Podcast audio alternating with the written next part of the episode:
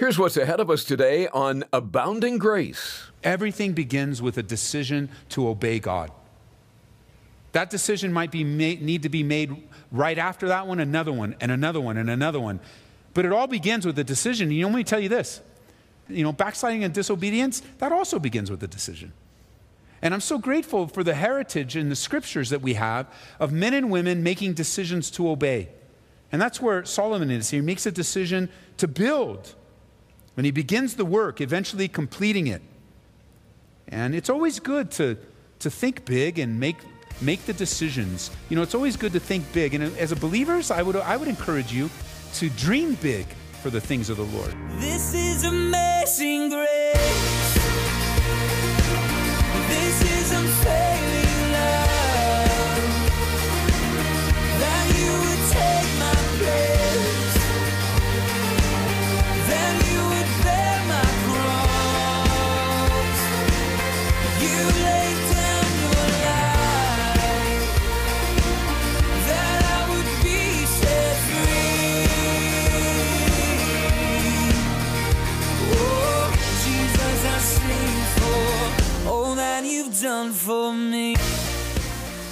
Time for Abounding Grace.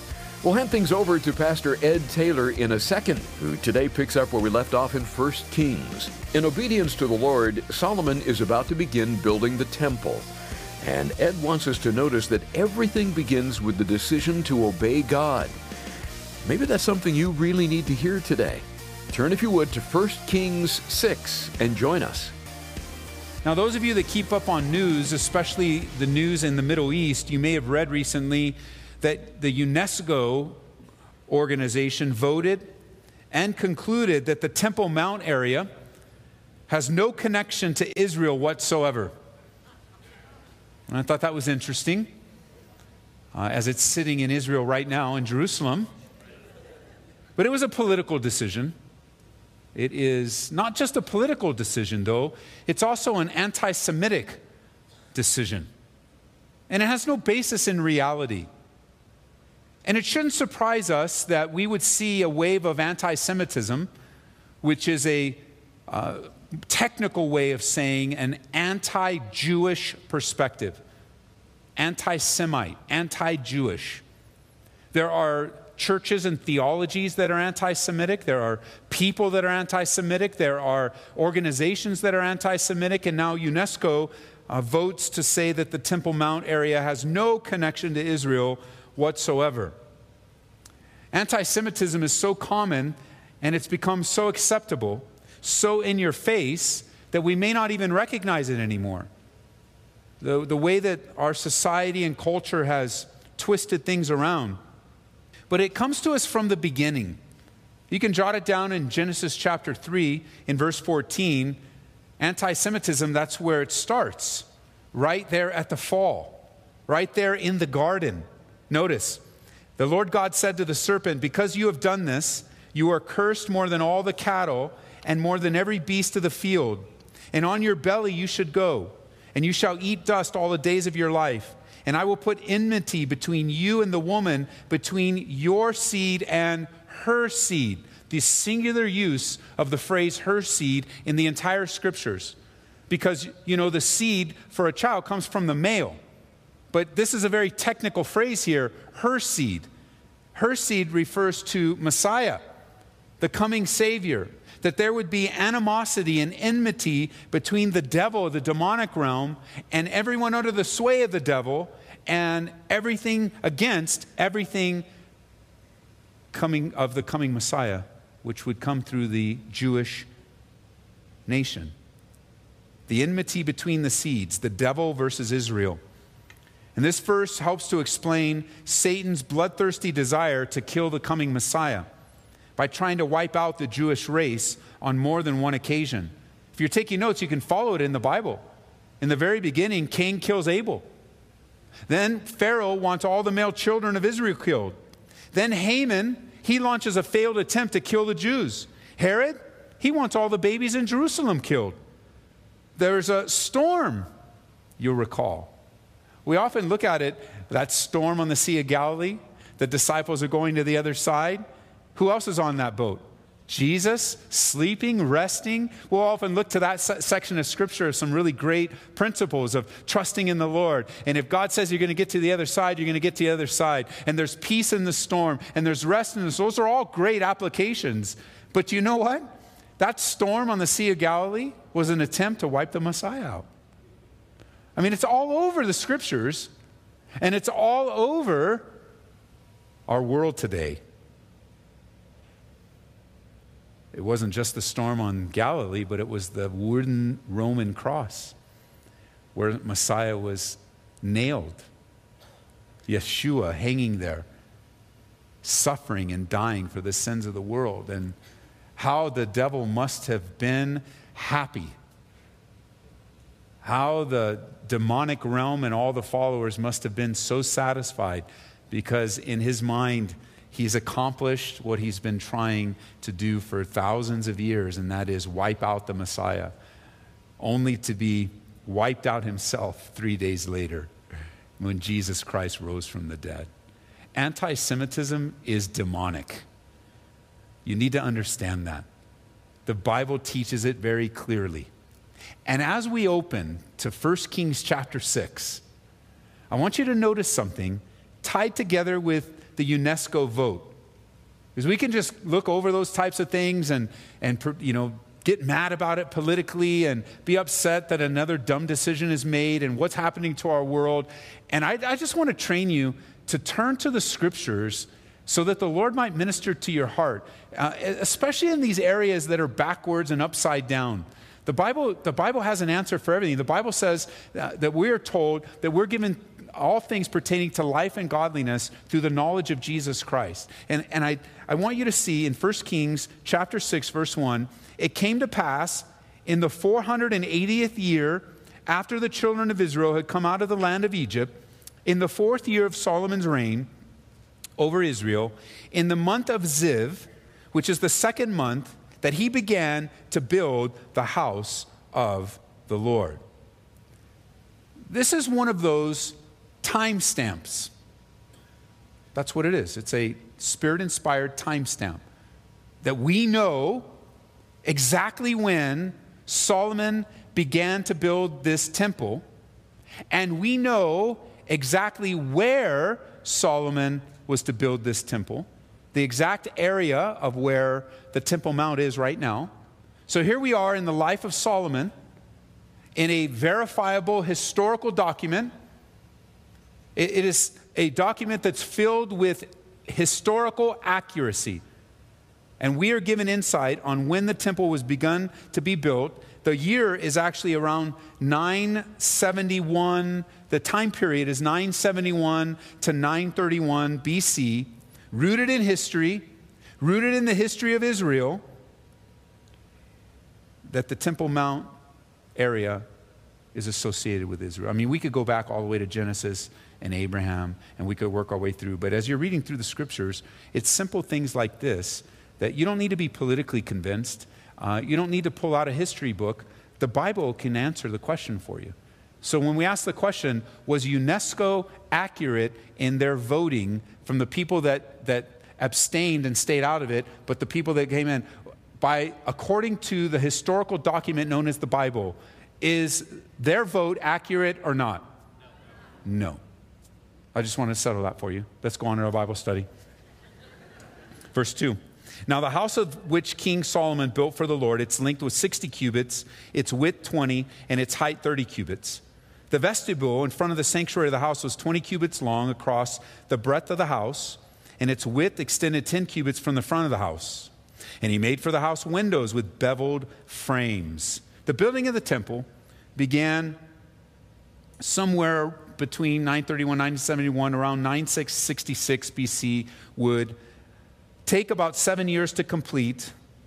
And using these dates if we went backwards we could conclude that Exodus took place around 445 to 440, 1445 to 1446 BC.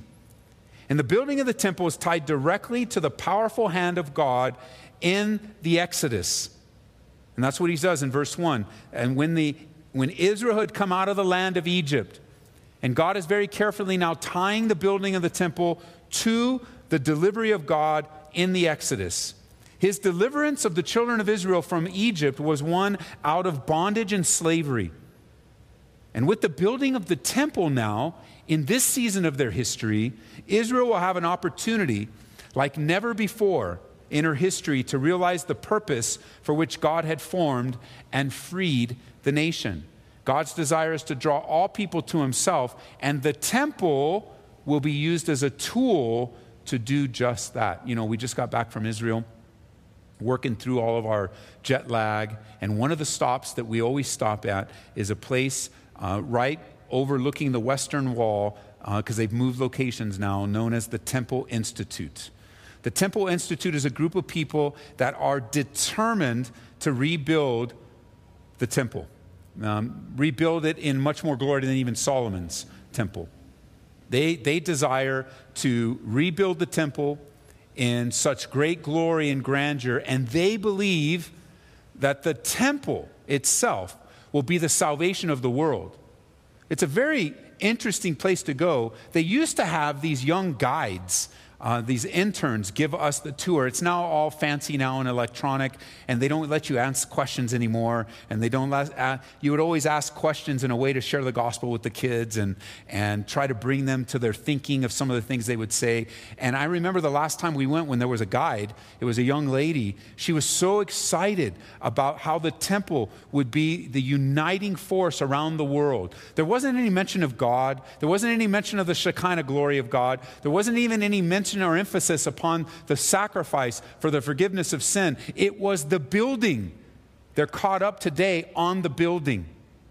They, they want the building to be rebuilt. They're going to, I, you know, we know according to the scriptures that there will be a temple rebuilt. It's uh, when we're standing on one of our stops up on the Mount of Olives overlooking the eastern gate. Uh, one of the things I remind everybody is that behind me, uh, with the, the big golden dome, marks the largest conflict and difficulty in the entire world today. Of all the things that are going on, that little piece of property has the largest conflict. Well, it's on that little piece of property that Solomon is building his temple. And he's, God is connecting this temple to the deliverance of Egypt. But what he's not doing is making the temple the emphasis. It's not the temple that's important, it's the God of the temple. And we can never forget that. We can never forget that in our day and age. It's not the temple itself, but it's the temple connecting you to the God who has worked throughout history. And in this case, it was the temple, a place of worship that would connect the people to their deliverance from Egypt all the way back to the Garden of Eden. I mentioned that for us. You know, we don't worship in a temple, we worship in a concrete box, basically, this building of ours. Before this, we spent seven years worshiping in a uh, odd shaped cafeteria at Columbia Middle School with colored chairs and food on the walls. And I'm glad that we started that way. I know some of you are with us, many of you were not. But I'm so grateful we started that way because of the foundation of our congregation was built upon the premise that the building doesn't matter. And it's very important for us to understand that. The building in which we worship doesn't matter. It doesn't need to be ornate. It doesn't need to be fancy. It can be anything. We can worship in a storefront. We can worship in a school. We can worship in a home. We can worship in a room. We can worship in a car. It doesn't matter where you worship because it's not about the building. Now, those of you that have joined us later after we built the building or after we have added this or put this in or you know because whenever we're doing things as a church we've always been discipled and trained to just do what we can and wait for the rest just do what you can. It's a great way to run your home. You know, don't overextend yourself. Don't go into deep consumer debt. Just do what you can and pray for the next. And that's what we've done. We just we'll get in and we do what we can. And we were able to put up a, a wall, uh, you know, four walls and a floor and a downstairs and little parking lot. And then we would add what we can as the Lord will provide. And we made specific decisions that we didn't want a fancy building. We wanted a cheap building as cheap as possible. Not cheap like it's going to fall over, but inexpensive. How's that? Marie calls me a cheapskate. She's wrong. I like to be frugal. I call it frugal, right? Frugal. So we made some decisions. I, I, even think of I even think of moving from the school into the building. I even think, you know, all the stuff on the outside, all the stucco, all the rocks. We didn't even want that. but the city made us put it on. The city made us do a lot of things, but that's a different Bible study altogether. As you're studying the temple, as you think about the worship of the children of Israel and you attach it to your own worship, remember, it is not about the building. In our culture, somehow, for some reason, uh, buildings seem to lead some kind of credibility to churches. But I want you to know that if a church is meeting in a school, they're just as much a school, a church and a school than they are in another building. Doesn't make them less. Or churches meeting in a community rec center or an apartment or in a pool that has no water in it. The church is the people, not the building or the location. I was amazed personally that when we moved from the school into this building, the church grew so rapidly. And I believe the reason that the church grew so rapidly is the building lied to people and said, Oh, now that church is a real church. They don't meet in the school anymore. They're a real church. And you're like, No, we've always been a real church. It's not, you don't become a real church when you grow up one day. A church, if I grow up one day, maybe I'll, I'll have a building. That's not, you know, so many pastors are a little discouraged right now because they're meeting in a school or they're meeting in a, listen, if you're a pastor meeting in a school right now, you're watching online, you're listening to the radio, you are a real church, all right? I just want you to know that. You're a real church. You go, Ed, that's so dumb. Why would you say that? Hey, way back when, when I was answering the church phone on my cell phone in driving around Aurora, um, I, I, would answer the phone and would, I knew it would be, I had, a, I had my, uh, all the calls forwarded to my cell phone. And so I just answered my cell phone, Calvary Chapel. And I was, I answered the phone one day and a lady called up and, and uh, she said, Hey, is this uh, Calvary Chapel, the, the, the one on the radio? And I said, Yeah. And he says, Well, where are your meeting? You know, what are your service times and all that? And I'm driving down Parker Road and I go, Well, you know, we meet at Columbia Middle School at 10 a.m. And, and you get this way and you turn this way. And she said, Columbia Middle School? And I said, Yeah, yeah, Columbia Middle School. You guys meet in Columbia, Columbia Middle School? And I said, You know, I'm taking a breath. I'm like, Yes, we meet at Columbia Middle School. And, and she said something like, Well, I thought you guys were a real church. You're laughing, but it completely crushed me. I, I didn't know what to do. Uh, it's, it stumbled me. I really, like, I was concerned. Are we a real church? I mean, straight, it was, it was real. And Pastor Gino Geraci, when I moved here, he and I became friends very early on. Uh, he told me, hey, man, if you ever need anything, uh, you just call me or come on over. Well, this one wasn't a call. I needed to come on over. So I made a turn on Parker Road and went off, and, and man, I shot off uh, the other side of town, and I went looking for Gino Geraci. Because I, I'm, I mean, if we're not a real church, then what am I doing? Legitimately, I was feeling that. And so I went in, and, and Gino happened to be there that day, and, and he says, Come on in, Ed, how you doing? I said, Man, I'm not doing so good, not good at all. He goes, well, What's wrong? Well, you won't believe it, man, but this lady just said we weren't a real church. And he says, Really? I said, Yeah, I gave him the whole story, and he says, Well, Ed, are people getting saved in that school? And I said, No, not really. We haven't seen a lot. I mean, maybe one or two. He says, Okay, that's good, one or two. And he says, Are marriages being healed? And I said, Well, you know, we've seen a few marriages just really thrive. And, and our kids being taught the Bible. And I said, Oh man, children's ministry in that school, it's, it's loud and it's crazy, but it's awesome. The kids are learning about Jesus. And, and, uh, and so he went through a series of, and then finally he says, Well, Ed, you're a church. You may go now. And that was it. And so thank you, God, that we're a church, and thank you, Gino Geraci. But you just need that word of encouragement sometimes. You need to be affirmed in what God is doing in your life. But if you attach everything to something other than God's will and God's design, you will be easily discouraged. The church is not the building. This church is not this building. This church, you know, with the exception of the kiddos running around in the school, you know, you can't really say that when the kids are in session, but when the in summertime when the kids aren't here, man, it is quiet. This building is pretty much empty. The sanctuary is always empty during the week. But when you guys show up, five, six, ten, you come together and you begin to hear the voices talking and fellowshipping. You begin to see the people praying together, even before the service ever starts.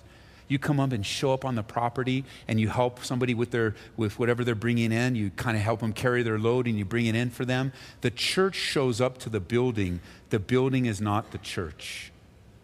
And it's important for us to grasp that because the temple could become something that's idolatry to the children of Israel, just like other things can be idolatrous to us. And as Solomon is fulfilling his dad's desire out of obedience to the Lord, he makes the decision to build. And everything begins with a decision. Everything begins with a decision to obey God. That decision might be made, need to be made right after that one, another one, and another one, and another one. But it all begins with a decision. You know, let me tell you this the decision of backsliding and the decision of disobedience, everything begins, you know, backsliding and disobedience, that also begins with the decision. And I'm so grateful for the heritage in the scriptures that we have of men and women making decisions to obey. And that's where Solomon is. He makes a decision to build. When he begins the work, eventually completing it. And it's always good to, to think big and make, make the decisions. You know, it's always good to think big. And as a believers, I would, I would encourage you to dream big for the things of the Lord. I mean, outside of your capability, outside of your bank account, outside of your, your, your even what you can conceive, begin to dream big and start making small decisions in that direction. And be faithful you know, a lot of times I'll meet people that are waiting for something big, but they're just sitting on their hands. He says, Well, what are you doing? Well, you know, one day it's such and such is going to happen. I, I, yeah, but, but, but you're doing nothing right now. I know, because I'm waiting for that day. You're waiting for that day. And I'm like, No, no, that's not how God operates. God operates by being, you giving more to those that are faithful and then taking away from those that are faithless. And so I'm glad that he makes a decision to build here. The dimensions are given to us. It says in verse 5 that against the wall of the temple, he built chambers all around. Against the walls of the temple, all around both the sanctuary and the inner sanctuary. And thus he made the side chambers all around it. The lower chamber was five cubits wide, the middle was six, the third was seven. And he made narrow ledges around the outside of the temple so that the support beams would not be fastened into the walls of the temple, verse 7. The temple, when it was being built, was built with stone finished at the quarry, so that there was no hammer or chisel or any iron tool was heard in the temple while it was being built. The doorway was the middle story. For the middle story was on the right side of the temple, and they went up by the stairs to the middle story and from the middle to the third. So he built the temple and finished it. And he paneled the temple with beams and boards of cedar and he built side chambers against the entire temple, each five cubits high, and they were attached to the temple with cedar beams. So you're looking at about 90 feet by 30 feet by 45, which would, doing the math, you'd come to about 2,700 square feet. So those of you that are in a home of, you know, 13, 1,400 square feet, it would be double that. Uh, if you're in a home 23, 2,400 square feet, it's about that size. It wasn't very big, uh, but it was bigger than what they had, which was nothing. and it was going to be the place that would draw attention to God. This is Abounding Grace, and you're listening to a message from pastor and Bible teacher Ed Taylor. Request a CD copy when you give us a call at 877 30 GRACE. That's 877 304 7223 or go online to calvaryaurora.org. Again, we're at calvaryaurora.org. If you haven't already downloaded the free Calvary Aurora and Grace FM Colorado apps, simply search for Calvary Aurora in the App Store or Google Play. This is a great way to take in a steady dose of God's Word.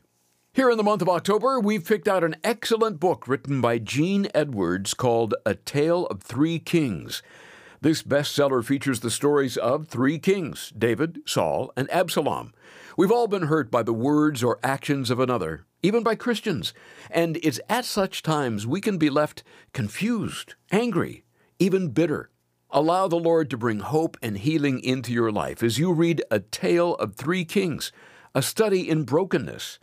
We'll send you a copy with our thanks for a gift of $25 or more to Abounding Grace. And please remember, it's through your financial support that we're able to come to you day by day on this station. Your gift, whatever the size, would be greatly appreciated. Reach us toll free at 877 30 GRACE or go online to calvaryaurora.org. Don't miss our next study in the Word next time on Abounding Grace with Pastor Ed Taylor.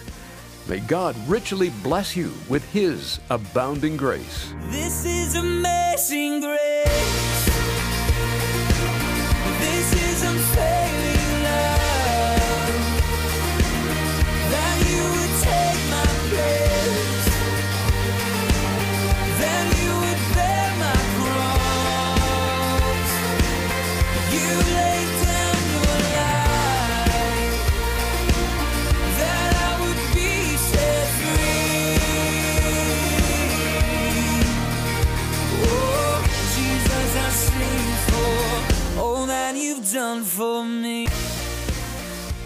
Abounding Grace is brought to you by Calvary Chapel, Aurora.